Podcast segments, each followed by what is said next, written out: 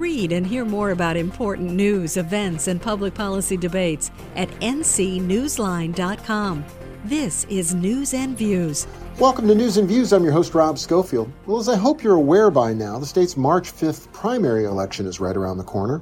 Early in person voting starts this Thursday, and it's already possible to obtain a ballot to vote by mail. Unfortunately, as we've discussed previously on News and Views, this year's election will be accompanied by a raft of new laws that state legislators have clearly enacted to make voting much more of a chore, especially for people of low income, those with less free time on their hands, and those less likely to have a current photo ID. All that said, the election is on, and voters have to make the best of the new rules.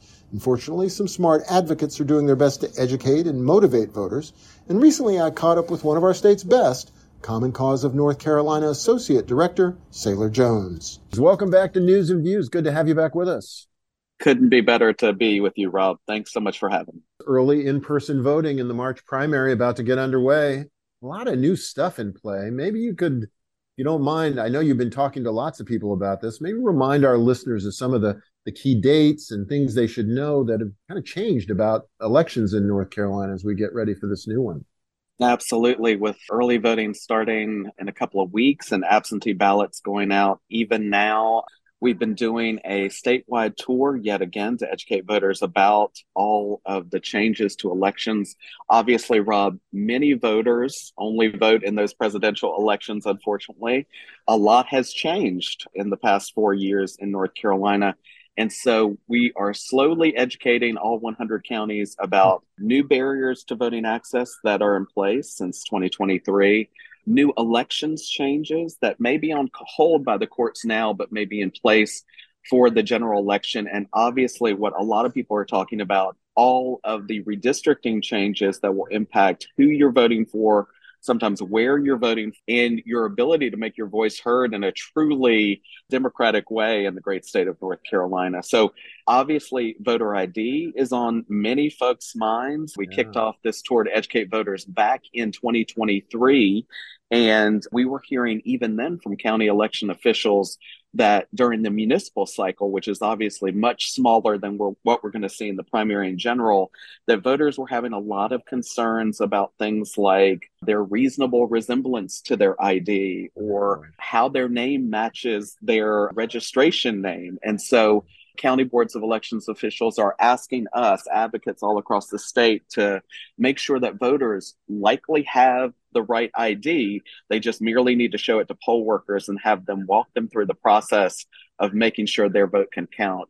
Obviously, also of a big concern is the reasonable impediment exception mm-hmm. form that folks can fill out if they do not have the requisite ID.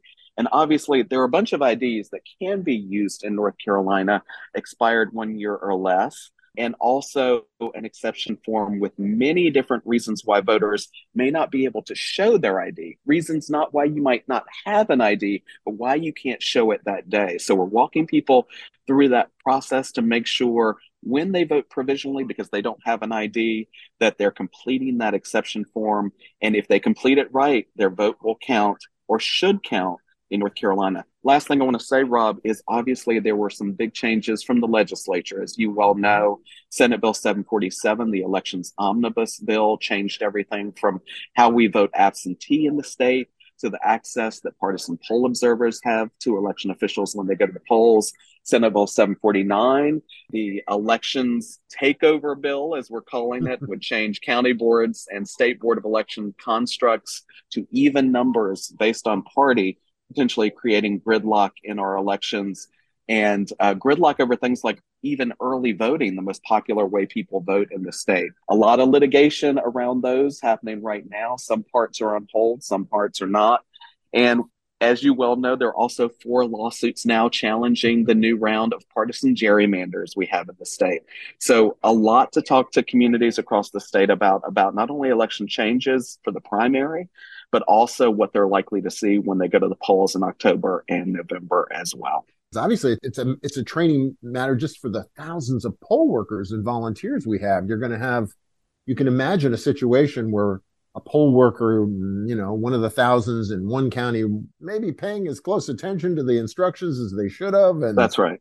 boy, that can really be cause problems for individual voters who may just be trying to exercise their constitutional rights. Yeah, Rob, we just came from the State Board of Elections Winter Conference. This is a typical seasonal conference where they meet with County Board of Elections members and directors and staff to talk about all of these elections changes and how counties should be navigating it it was clear from those discussions with election officials that there is still, unfortunately, large disparities between county to county about how people are interpreting these laws, even as the State Board of Elections provides good guidance. So, once again, in North Carolina, your zip code may determine how easy it is to vote in one of the highest profile elections of our time. So it's up to County Board of Elections staff, beleaguered as they are by budget cuts and advocates like Common Cause and our partners to do the heavy lifting of helping voters navigate these changes.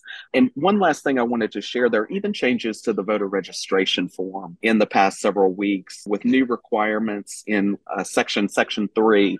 So you'll even be seeing new types of registration forms in these elections. We're encouraging people to include their email and phone number when they can on those forms so they can be contacted if there are problems with getting ready to vote as well. Tell us a little bit more about the voter ID requirement. We know there are several forms of ID that will work. What happens if, you know, I've moved since my driver's license was issued and I haven't gotten around to getting DMV to change that? Is that going to cause a problem for me or could it cause? Well, yes, Rob, you're right on the money there. That's a frequently asked question we're hearing from voters is about does my address, for example, need to be accurate and matched exactly to my registration address? No, your ID is for identification purposes, not to verify where you live. So that's one important thing to know. But we're encouraging people anytime they move, even if it's proximal to the election, that they go ahead and register to vote again. That is the law, and that's what we're telling people to do. But obviously, Rob, same day registration has been an important safety net for folks who cannot get their registration forms in within 25 days of the election.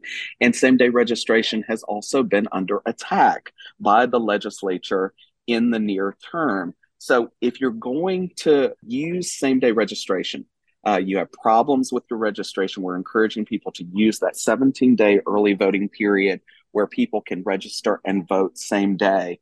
But a big problem with SDR, as we call it in shorthand, uh, mm-hmm. this time around comes from that Senate Bill 747 law that went into effect in 2023.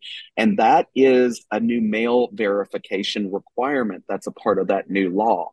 So, for example, you go to register and vote same day.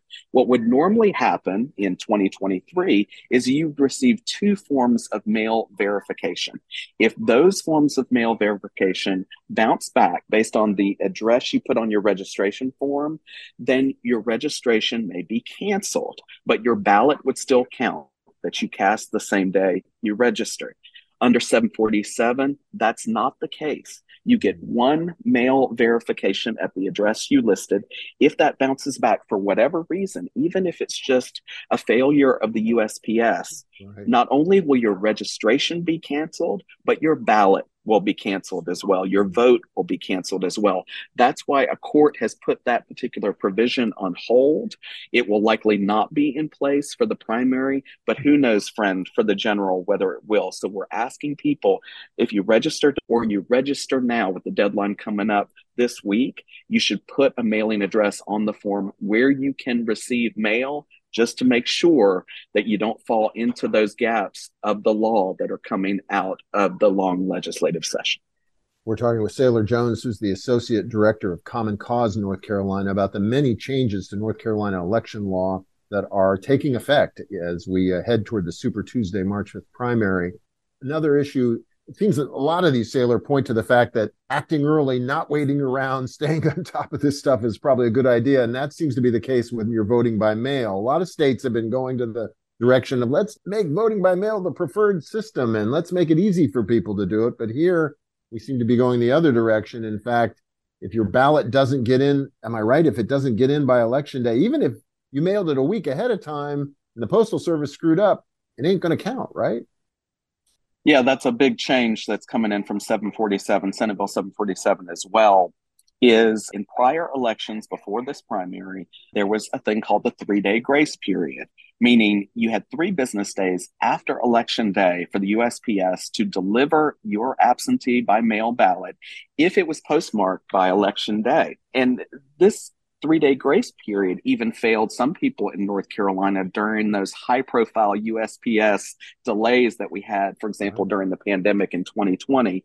In Wake County, for example, a married couple sent in their ballot on October 22nd, well before the November election day. The husbands counted, the wives did not even with the three day grace period. So it, you were largely dependent on USPS, even if you voted two, three weeks out and if it didn't get in in time, it didn't count. Well, the reality is the three day grace period is eliminated under Senate Bill 747, meaning it needs to get in by the end of election day, 730 on election day when the polls close. This is going to be a major burden for a lot of people who, through no fault of their own, get their ballot in on time, but it does not show up in time.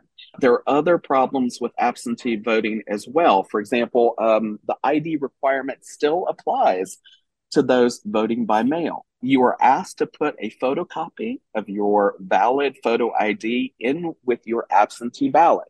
Again, you got to get two signatures from a witness or a notary on that ballot, sign the forms, and go through that process a lot of people, county boards of elections directors included, are warning us to remind voters do not send your real ID in, send a photocopy. But mm-hmm. fortunately, one of the exceptions just for mail in voters is I don't have a photocopier, uh, which is true for a lot of North Carolinians. So we're encouraging people to once again, just as they would in person, if they can't show that ID, because they can't make a photocopy, fill out the exception form. That's an exception on the form, sign it, and send it in with your absentee ballot. But obviously, Rob, all of these are convoluted processes made more difficult by these legislative changes from 2023. And it will be all of our jobs to educate voters as best we can to help them make their voices heard. So, for those who haven't memorized all of the information we've discussed here, immediately. Might, what might be a good place to learn more? They should maybe go to one of your tour events or perhaps go online somewhere. What, what's your best advice? Yes, absolutely. So the state board of elections, uh, even though they've had their budget slashed by the legislature, are doing yeoman's work, yo person's work, Rob, to make yes. sure that information is on their website. Some very helpful things on their website is navigating the voter IDs. They do an exceptional job of outlining voter IDs, the exceptions to voter IDs, as well as a voter lookup that helps you find whether your registration is valid at your current address, where to go on election day, and what your sample ballot looks like. That's rule number one. But we are doing a 100 county tour to educate people about all the ins and outs of this, including redistricting changes and how your district may have changed for this election cycle. We're encouraging folks to go to ccnc.me slash unite NC ed, unite NC ed to find out more about the tour and also the resources that we're providing to every single person who comes. Rob, you get an FAQ of all the questions that have been asked statewide with answers. You get a resource booklet you can share with your network, slides and guides. They look great in church, at book club, at a Tupperware party. So we're encouraging people to attend in person and online if they can. And you can just, if you just do a web search for Common Cause North Carolina, their Unite NC Tour, I'm, I guarantee it'll come up. I did it myself. Front and center, Bob. Thank you so much. yes, that's right.